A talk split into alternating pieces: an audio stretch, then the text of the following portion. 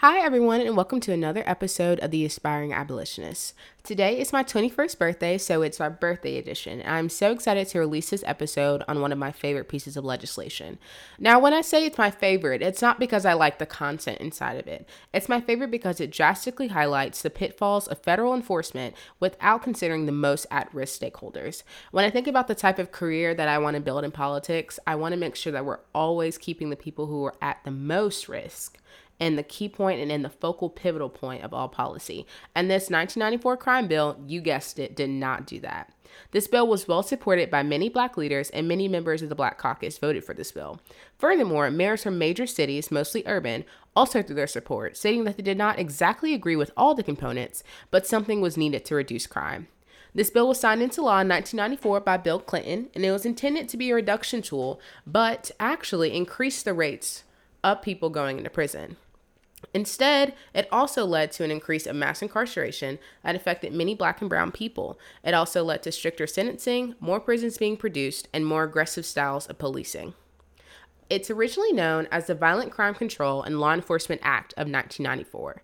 It is the largest crime bill in the history of the United States and consisted of 356 pages that provided for 100,000 new police officers and $9.7 billion in funding for prisons. Now I'm going to go through the main points of this bill. So the first main point is more cops on the street or on the beat, as it's said in the bill. This provided for grant programs for increased hiring of police officers. It also provided a ton of money for training, scholarship programs, and housing, all fuel to put more cops on the street and bring more cops in from the communities they were policing.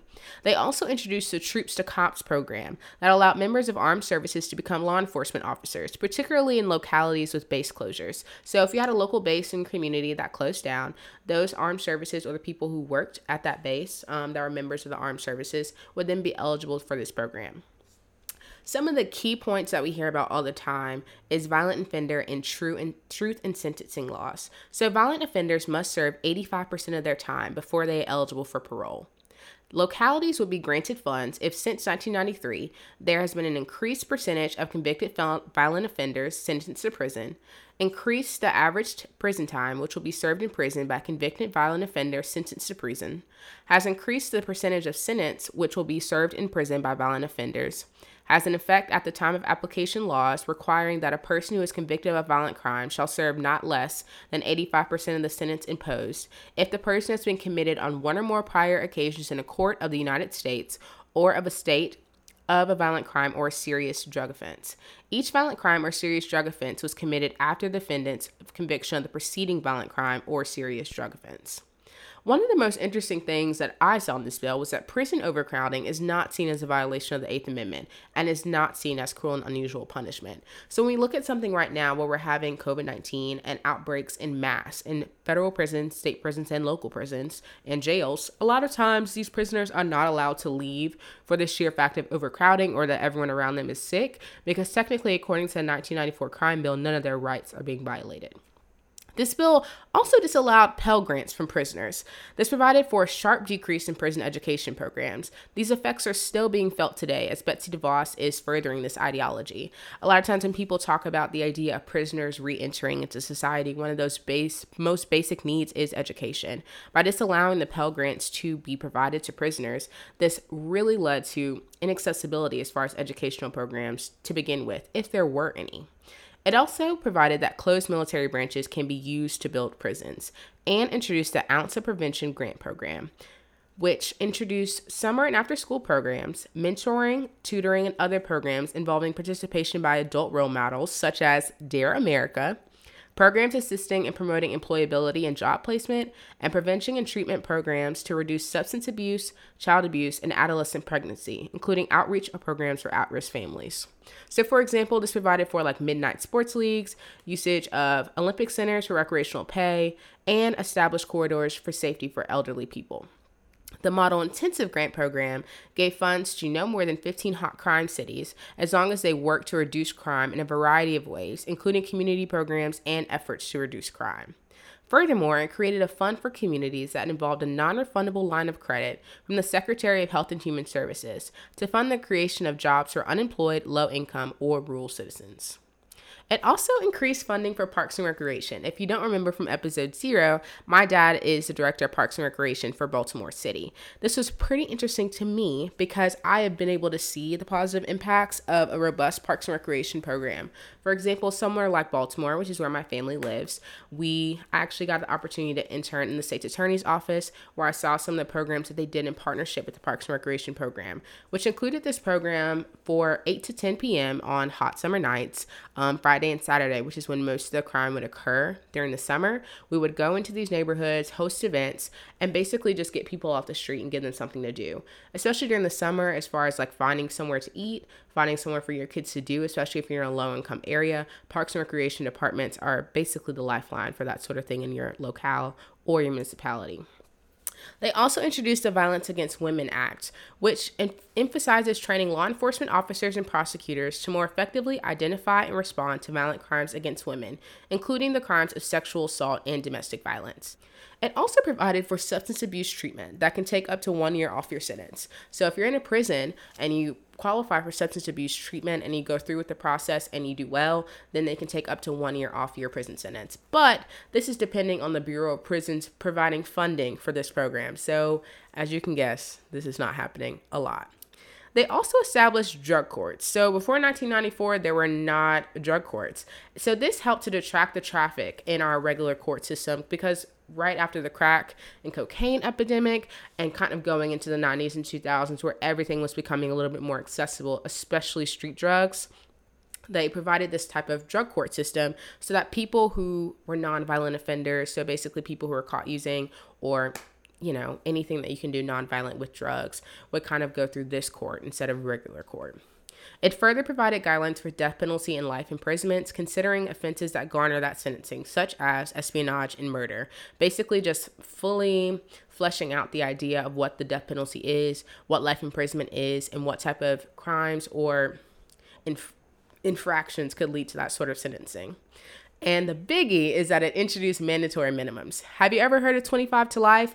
That came from this bill. Before that, judges had a lot more discernment in their sentencing when it came to more violent crimes. But with the introduction of mandatory minimums, that discretion was taken out. So the discretion is whether the judge will give you 25 to life. It also restricted the sale and manufacturing of assault rifles, with limited explanation. It kind of basically said that as long as you had a gun before this date, then it didn't really apply to you, kind of making sure that it didn't infringe on anyone's Second Amendment rights. And uh, I'm excited to see what we build upon that, considering that we're 25 years down the line and still kind of working to mitigate the problems that is assault rifle access in the United States expedite deportation of non citizens convicted of committing aggravated felonies. So, this provided the funding for ICE to expedite their deportation of anyone who is committed of an aggravated felony. Um, a lot of times, if you are charged with anything, felony or misdemeanor, you can be deported, but the expedited deportation is just to get you out of the United States as quickly as possible. Fun fact the sexual offender registry was also created in this bill, stating that a person who is convicted of a criminal offense against a victim who is a minor or is convicted of a sexually violent offense to register a current address with a designated state law enforcement agency for the time being specified in the subparagraph of this bill. Also, a person who is sexually violent predator to register a current address with a designated state law enforcement agency unless such requirement is terminated under another subparagraph in this bill. Basically, it provided that people who are charged with sex crimes have to be on this registry, but also provided kind of a way to maneuver out of the registry if you meet certain qualifications, and that will have to be assessed by a judge. It also provided grants for DNA identification that allowed more work for smaller forensic labs. A lot of times, when you have this increase in crime, some of these smaller labs did not have the robust technology to be able to prosecute these crimes, and this bill provided funding for them to do that. Furthermore, it provided and established the Missing Alzheimer's Disease Patient Program, meaning that it provided localities with money to create a system. So, if someone goes missing with Alzheimer's, the cities and localities now have the funds and resources to create a patient program so that everyone can kind of look to find them, and also having the resources to put out police officers to search for that person as well. And Congress's favorite thing to do is to create a commission. So, of course, they created a commission with the 1994 crime bill. This basically helped to develop a comprehensive proposal for preventing and controlling crime and violence in the United States, including cost estimates for implementing any recommendations made by the commission. A biggie that I don't really like about this commission is that it also involved people who had private interest when it comes to the prison system. I think that is the biggest problem when it comes to crime right now is this idea that private prisons and privatization of crime is the answer, when in all actuality reduction of all crime and all prisons should be the answer.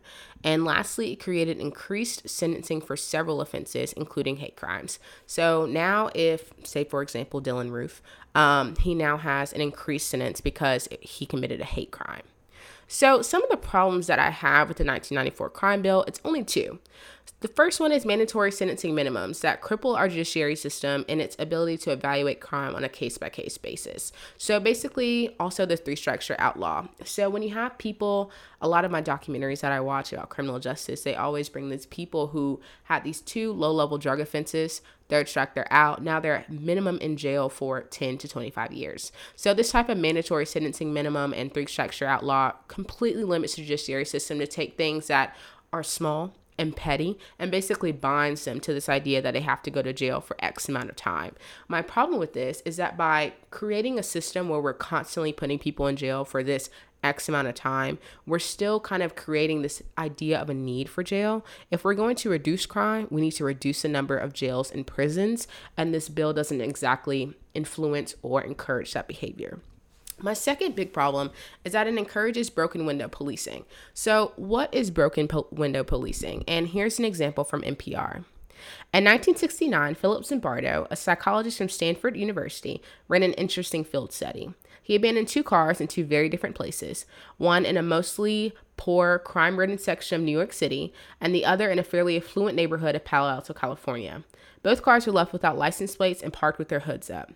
After just 10 minutes, passerbys in New York City began vandalizing the car. First, they stripped it, stripped it for parts, then the random de- destruction began. Windows were smashed, the car was destroyed, but in Palo Alto, the other car remained untouched for more than a week. Finally, Zimbardo did something unusual. He took a sledgehammer and gave the California car a smash. After that, passerby quickly ripped it out, just as they'd done in New York. This field study was a simple demonstration of how something that is clearly neglected can quickly become a target for vandals. But it eventually morphed into something far more than that. It became the basis for one of the most influential theories of crime and policing in America broken windows. So, Rudy Giuliani also adopted the broken windows policing when he was the Southern District Attorney for New York, um, and also when he worked in New York City, um, specifically with the police department. So, this problem intensifies with a new practice that grew out of broken windows. It was called stop and frisk and was embraced in New York after Mayor Michael Bloomberg won the election in 2001. So, if you don't remember, when Bloomberg first announced his candidacy, this is what people started bringing up all the time stop and frisk, stop and frisk, stop and frisk. And it grew from this idea of crime ridden areas will always produce more crime, while affluent areas will not. If broken windows meant arresting people for misdemeanors in hopes of preventing more serious crimes, Stop and Frisk said, why even wait for the misdemeanor? Why not go ahead and stop, question, and search anyone who looks suspicious? There were high profile cases where misdemeanor arrest or stopping and questioning did lead to information that helped solve much more serious crimes, even homicides. But there were even more cases where police stops turned up nothing. In 2008, police made nearly 250,000 stops in New York for what they called furtive movements. Only 115th of 1% of those turned up a gun. So, why is everyone mad at Joe Biden? The idea is that the crime begins to rise again. Will Biden return to some of his older tough on crime measures? The answer is no, but that is based on this platform. I encourage everyone to critically analyze every single platform of every presidential candidate, the vice presidential candidates, and also anyone that they have already talked about placing on their candidate. A lot of times it's not who's on the big seat, but what they plan to do when they're in the big seat and who is going to do those actions. So make sure when you are evaluating who you're voting for that you're going directly to that platform, not to think pieces, not to CNN or Fox, but to the actual policy. The solutions to reducing crime are not to attack the crime, but to attack the source. This is what the 1994 bill tried to do with this community programs, but coupling it with measures such as mandatory sentencing and hundreds of felonies added, it had a bit of a reverse effect. We are desperately in need for a bus change with our criminal justice system. If you're someone who believes you should always be tough on crime, please consider researching restorative justice and alternatives to imprisonment. After all, I am a bit of an aspiring abolitionist. This bill provides a lot of context for what we do not need to do when it comes to fighting criminal justice and the idea of reducing crime. But it also provides a lot of basis to what works and what we should do. The bill is not all bad, it just had some really bad parts that made some really bad effects. A lot of people have been attesting to this rise in mass incarceration to mandatory minimums and mandatory sentencing and the three strikes outlaw. But crime was already trending in 1994 and actually slipped off a couple years later. What this bill did and didn't do isn't really up to anyone to kind of have to figure out. Criminologists are kind of confused when it comes to looking at the effects of this bill because a lot of times reductions in crime can be led to multiple sources, not just to one. So the jury's still out on whether or not the 1994 crime bill did a lot of good, but it did do some bad. And I'm excited to see how Joe Biden and Kamala Harris kind of build upon this legacy of bad criminal justice policy to good criminal justice policy. This is not an endorsement because my po- podcast is nonpartisan, but I'm very excited to see what all of our candidates do to hope, I pray, to fight crime in a more robust and community sensitive way. Thank you so much for listening to my birthday edition of this episode. I hope you enjoyed my talk on the 1994 crime bill. I hope that you continue to look for robust policy, not only in your communities, but in the nation and in your state. And remember to register to vote. If you're in South Carolina, please use scvotes.org. And if you're anywhere else, just Google how to register to vote in my state. Thank you guys so much for listening, and I'll see you guys next week.